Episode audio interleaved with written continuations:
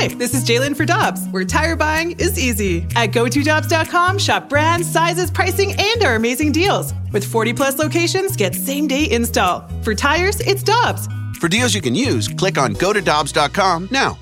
Another day is here, and you're ready for it. What to wear? Check. Breakfast, lunch, and dinner? Check. Planning for what's next and how to save for it? That's where Bank of America can help. For your financial to-dos, Bank of America has experts ready to help get you closer to your goals. Get started at one of our local financial centers or 24-7 in our mobile banking app. Find a location near you at bankofamerica.com slash talk to us. What would you like the power to do? Mobile banking requires downloading the app and is only available for select devices. Message and data rates may apply. Bank of America and a member FDIC. Hi, I'm Dan for Dobbs Tire and Auto Centers, here to share the easiest way to buy tires. Come to Dobbs. With the best tire brands and the biggest inventory, you'll get your tires the same day at the lowest price, guaranteed. Next time you need tires, get into Dobbs.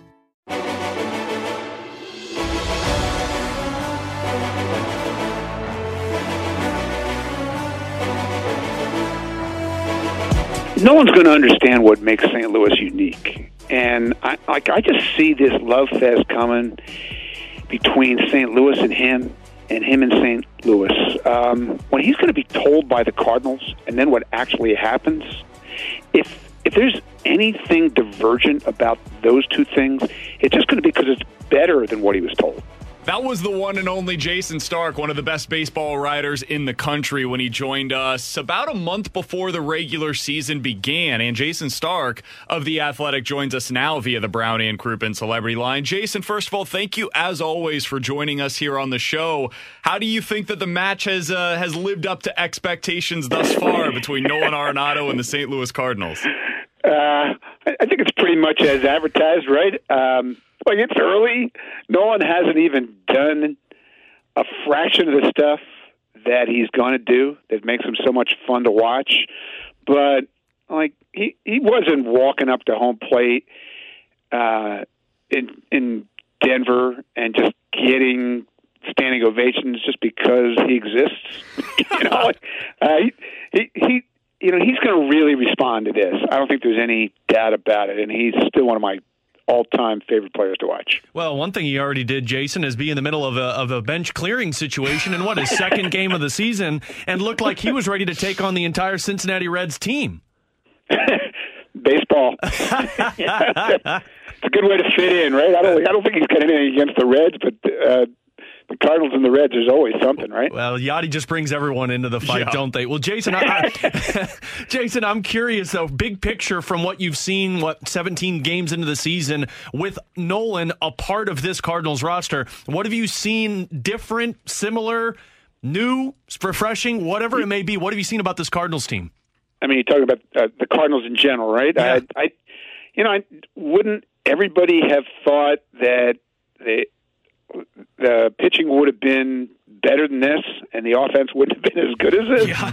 Uh, you know, just baseball in April can get all mixed up. Um, you know, the, the the Cardinals leading the league in homers is not a thing I would have predicted. But Us either, Jason. I, you know, I, I don't know. I, this is what I love the most about baseball is it is the least predictable game ever invented, and stuff will even out. But uh, it's it's fun to just try to figure out what's real and what's not right now.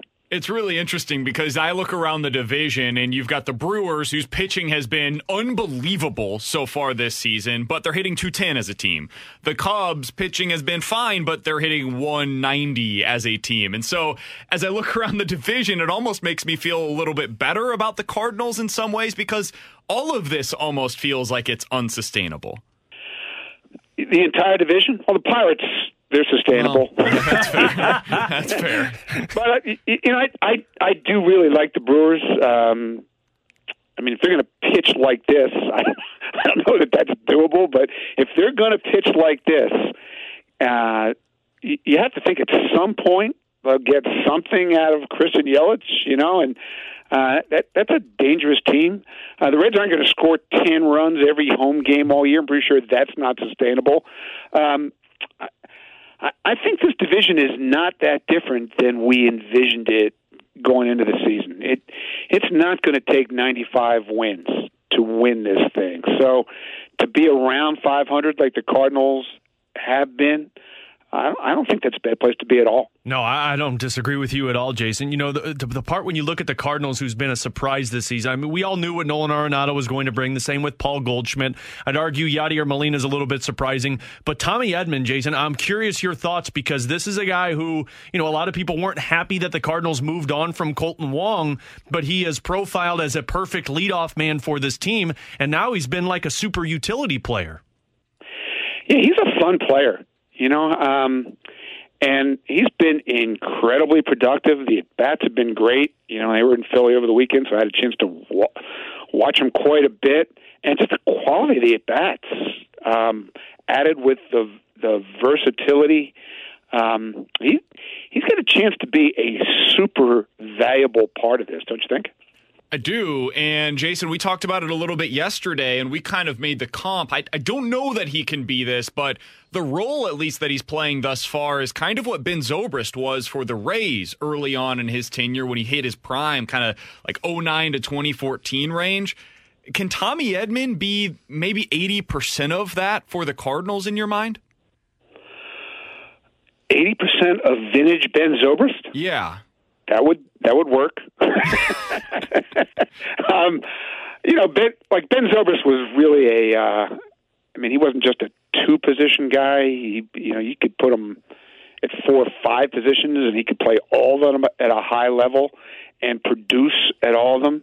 Um, if if Tommy Edman can be uh, just a fraction of that and just play two positions at a high level and produce you know, that's kind of the way teams are built right now. That when you find players like that who are like having it's almost like they clone themselves, you know, and one guy actually profiles as multiple guys um, because of the way they can fit on a given day.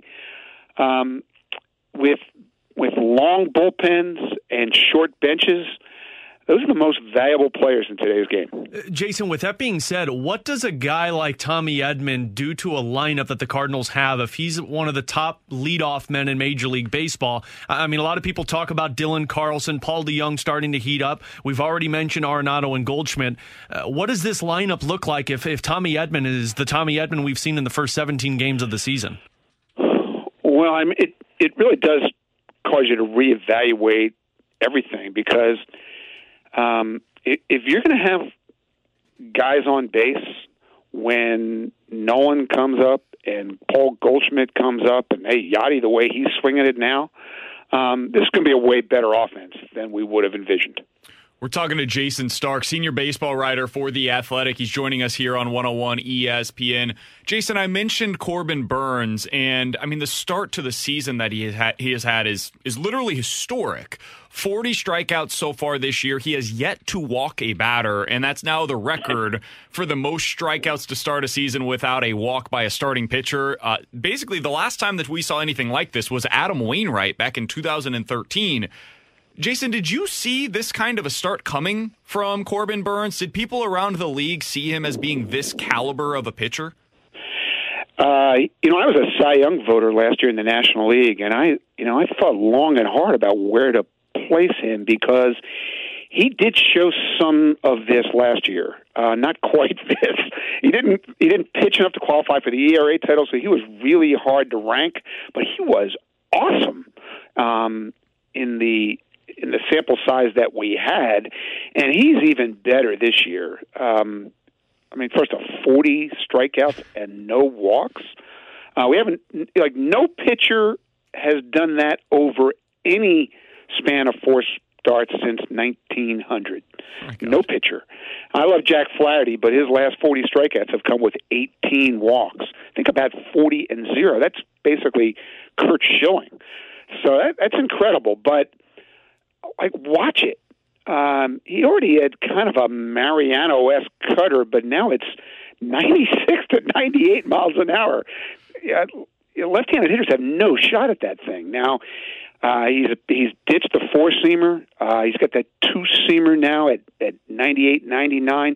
That is moving in the exact opposite direction as the cutter, only out of the same tunnel. Uh, you know, he's really refined that curveball. That's an unhittable pitch. The changeup, he's he's starting to show that, and that's a really difficult pitch uh, at 90. And he's filling up the strike zone because he knows he's unhittable in the zone. So he has no fear of challenging with any pitch.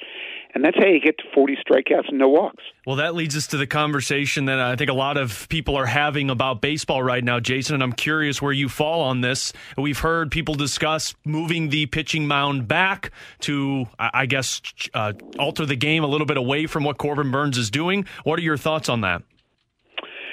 You know, people talk about the three true outcomes. Is really the one true outcome that's devouring baseball, and that's the strikeout rate.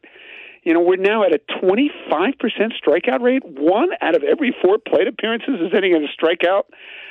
The pitchers are just too good. Um, they throw harder than pitchers have ever thrown at any point in history, uh, and they have more information than pitchers have any have had at any point in history. And there are literally at bats where the greatest hitters on earth have no chance.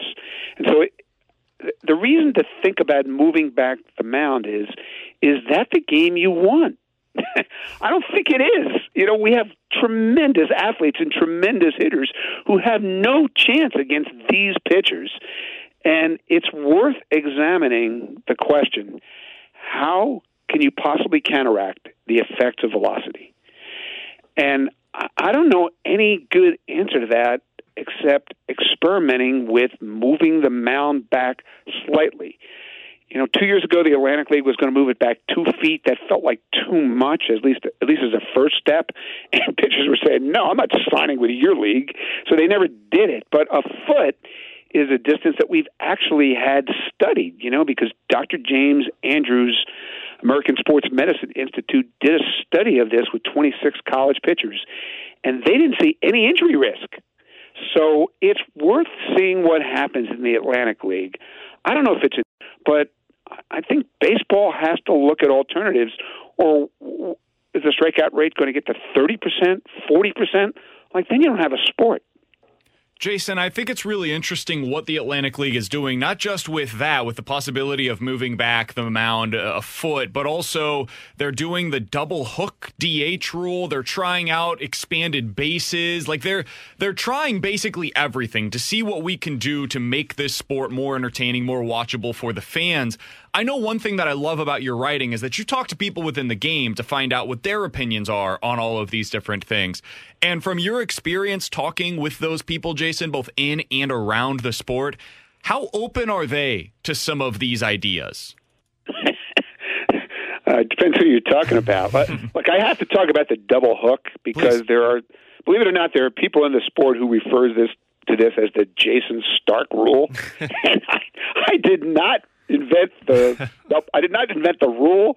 Uh, it's been kicked around for a few years, but I probably have done more to publicize it than anybody, and I did name it. The double hook was my name. I thought of it in the middle of the night one night uh, as I was writing a piece about this. It was, and it's so bizarre that somebody is actually listening to me. I'm not used to that. Uh, it never happened to me in my life, including in my house. so um, I, I've really enjoyed writing about this and talking about this rule. And you know, one of the biggest fans of it, don't you, is Adam Wainwright. He loves this thing. The only thing he doesn't love about it is that the starting pitcher would never get to hit. Mm-hmm. so that's a that is a uh, he does subtract points for that. Hmm. But if you know, if we're gonna look for something that can incentivize the starting pitcher staying in the game longer. And by doing that, incentivize teams to just look at starting pitching in general differently, then this might be it because you need to construct your roster differently. You're going to manage the game differently. It makes decision makings totally different because the when the starting pitcher leaves the game, the DH leaves the game.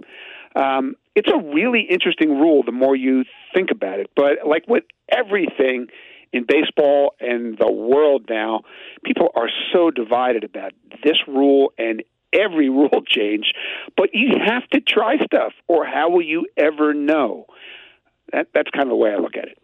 He's Jayson Stark. You can find his work over on The Athletic. I was reading his piece this morning on Can the Blue Jays be baseball's next behemoth? It's really good stuff. And the way that baseball is, is changing right now with all of these, I guess I'll call them super teams, it's interesting to see if uh, the Blue Jays could be the next one. Jason, we always appreciate the time, man. Thank you so much for joining us today. All the best, and we'll talk with you again soon.